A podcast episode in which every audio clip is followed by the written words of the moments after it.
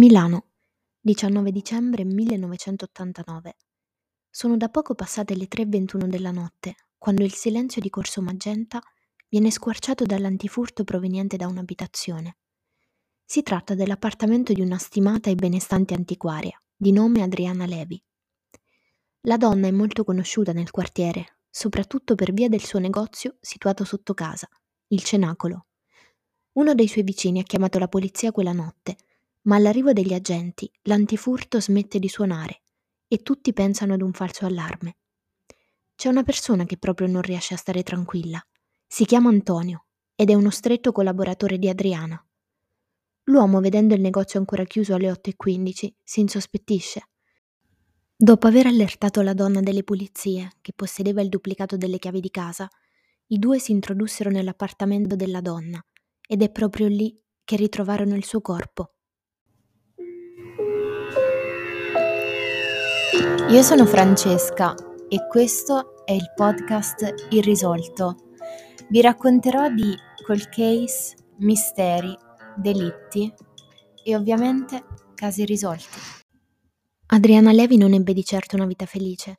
Da bambina fu vittima insieme ai suoi genitori di uno dei periodi più bui della nostra storia. Insieme ai suoi genitori, infatti, venne tenuta prigioniera, prima nel carcere di San Vittore a Milano e in seguito deportata nel campo di concentramento di Bergen-Belsen. Sopravvisse, ma la vita continuò a metterla a dura prova anche negli anni a venire. La donna infatti rimase vedova per ben due volte. Convinta di non avere più niente da perdere, decise di rendere la sua vita un'opera d'arte. Una di quelle opere che quando le guardi urlano sofferenza, dolore, ma anche un'esauribile speranza. Così decise di dedicarsi all'arte in tutte le sue forme. Amava in particolar modo la musica e il balletto e ben presto iniziò a frequentare gli ambienti della Milano Bene attraverso i clienti che frequentavano il suo negozio di antiquariato. Adriana amava soprattutto trascorrere del tempo con i suoi amici, per i quali organizzava spesso cene nella sua casa di Corso Magenta 69. Il 19 dicembre del 1989 Adriana è in programma proprio questo, una cena prima delle feste natalizie. Quella sera c'erano diversi ospiti, tra cui un noto musicista della Scala di Milano che Adriana conosceva molto bene. Si chiamava Romano ed era un affascinante uomo di 35 anni. Tra i due sembrerebbe esserci solo un rapporto di grande amicizia e stima. Adriana infatti sogna per lui un brillante futuro da concertista e proprio per questo motivo invita quella sera anche un noto discografico a cui la donna riesce a concordare un provino per il musicista.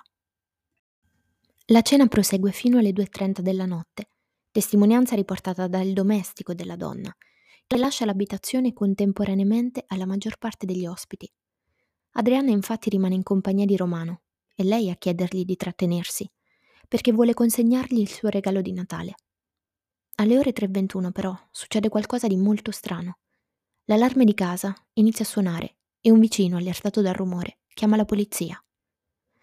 All'arrivo degli agenti però l'antifurto smette di suonare e tutti pensano che si tratti di un falso allarme, senza indagare ulteriormente. La mattina seguente il collaboratore di Adriana, Antonio, si insospettisce non vedendola arrivare. Non era da Adriana tardare l'apertura del negozio, così insieme alla domestica della donna, i due si introdussero nella sua abitazione con il duplicato della chiave, facendo la tragica scoperta. Le luci dell'abitazione erano accese e il corpo della donna giaceva nel disimpegno vicino alla camera da letto. Adriana indossava la camicia da notte, aveva il volto tumefatto, giaceva in una grande pozza di sangue e stringeva nella mano un tubetto di crema da notte. Più tardi l'autopsia stabilirà che la causa del decesso fosse dovuta ad un forte colpo sul viso, forse provocato da un candelabro la prima ipotesi avanzata dagli inquirenti fu quella della rapina finita male. Tuttavia, l'inventario dei beni presenti nell'appartamento rivelò che erano stati trafugati soltanto gioielli e denaro contante, pari a 20 milioni delle vecchie lire. Nulla di più. Inoltre, molti oggetti di valore inestimabile, che avrebbero sicuramente fruttato molto di più rispetto al bottino ottenuto, erano rimasti al loro posto. E poi c'era un'altra questione che poneva in dubbio la dinamica della rapina ad opera di ladri. Resta il nodo del sistema antifurto. In un primo momento entrato in funzione, poi messo a tacere e infine reinserito. Un dettaglio preciso vuole che l'appartamento fosse suddiviso in quattro zone, le quali la mattina dopo il delitto risultarono tutte stranamente con l'impianto di allarme inserito, compresa la zona notte, che Adriana si accingeva a occupare dal momento che venne ritrovata in camicia da notte, pronta ad andare a letto e con un tubetto di crema da notte tra le mani. Inoltre il pannello di controllo indicava il passaggio di qualcuno solo all'interno di tre delle quattro zone. Peccato che la zona apparentemente ignorata dall'intruso fosse quella in cui avvenne il furto di denaro e di gioielli preziosi. Qualcosa decisamente non tornava. L'impianto era stato manipolato col tentativo di confondere e soprattutto di depistare. E chi lo aveva fatto conosceva bene quella casa e soprattutto come muoversi al suo interno. Prese così corpo una seconda ipotesi, che portò gli investigatori a focalizzarsi soprattutto su quello che accadde durante le ultime ore di vita di Adriana, ossia durante l'ultima cena della donna, e sugli ospiti presenti. La sera del 19 dicembre, in Corso Magenta, al tavolo della sala da pranzo della vittima sedevano cinque invitati. Un discografico con sua moglie, un pittore accompagnato dalla moglie e un musicista, romano. Era presente anche il domestico filippino, il quale lasciò l'abitazione insieme alla maggior parte degli invitati, eccetto Romano.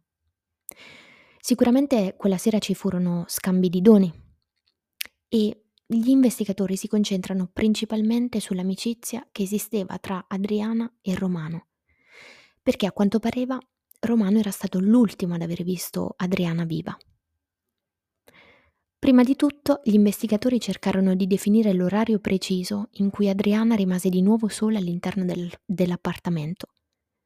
Spuntò una prova, ovvero lo scontrino di una farmacia vicino, l'abitazione della donna, dove una delle due coppie presenti alla cena si recò subito dopo. Infatti lo scontrino riportava come orario le 2.27 della notte. Romano invece affermò di essersene tornato a casa solo pochi minuti dopo gli altri. Ma quanti erano questi minuti? Saranno stati minuti oppure ore? A fornire un alibi per Romano però c'è sua moglie. Infatti la moglie del musicista raccontò che quella notte fu svegliata dal pianto del figlio e ne ricordò con precisione l'orario, ossia le 2.30 della notte, lo stesso orario in cui sorprese il marito che di ritorno dalla cena da casa di Adriana si trovava in cucina a guardare la televisione. A quel punto gli inquirenti si trovarono a fronte di un vicolo cieco. Ma poi per quale ragione Romano avrebbe dovuto massacrare l'amica che lo teneva non solo sotto la sua ala e che lo proteggeva, ma si era anche offerta di aiutarlo a fare carriera. Mancava decisamente il movente, così come mancava l'arma del delitto. Anche se in un primo momento si pensò al candelabro, questo non portò da nessuna parte. Gli investigatori cercarono anche di scavare nel lavoro della donna, supponendo magari un affare misterioso, come la compravendita di un oggetto particolarmente prezioso. Oppure magari l'antiquaria stava per chiudere una trattativa riservata che avrebbe magari pagato in cash, il che spiegherebbe anche la presenza all'interno della sua casa di una grossa somma di contanti, che ammontava a circa 20 milioni di vecchie lire che poi appunto sono stati rubati. Tutte queste però sono domande a vuoto che apparentemente non riescono a trovare una risposta. Per un breve periodo di tempo gli inquirenti tornarono anche alla pista dei ladri, ma la questione era sempre la stessa. Non c'erano testimoni, non c'era nessuna prova, nessun'arma e soprattutto nessun movente. Come accade spesso per molti altri delitti irrisolti, e questo è un delitto avvenuto ben 36 anni fa, lasciano a desiderare spesso le metodologie delle indagini e soprattutto le tecniche di investigazione dell'epoca. E non si tratta solo della mancanza di quelle tecnologie e di quei mezzi di cui disponiamo oggi, come ad esempio i tabulati telefonici dei cellulari, le immagini di videosorveglianza oppure l'esame del DNA. Il problema di fondo sembrerebbe essere culturale. A quel tempo infatti non esisteva ancora l'abitudine di conservare in maniera meticolosa tutti i reperti recuperati sulla scena del crimine. Molti addirittura venivano persi nel corso del tempo o addirittura distrutti.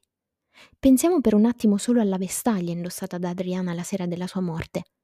Oggi sarebbe stata molto utile alle indagini, grazie alle conseguenze e alle conoscenze soprattutto della scientifica forense, e che avrebbero soprattutto reso possibile puntuali esami e comparazioni alla ricerca delle tracce del killer. Sarà qualche anno più tardi il PM di Pietro a chiedere l'archiviazione di questo caso. Sono passati 36 anni dall'omicidio dell'antiquaria Adriana Levi.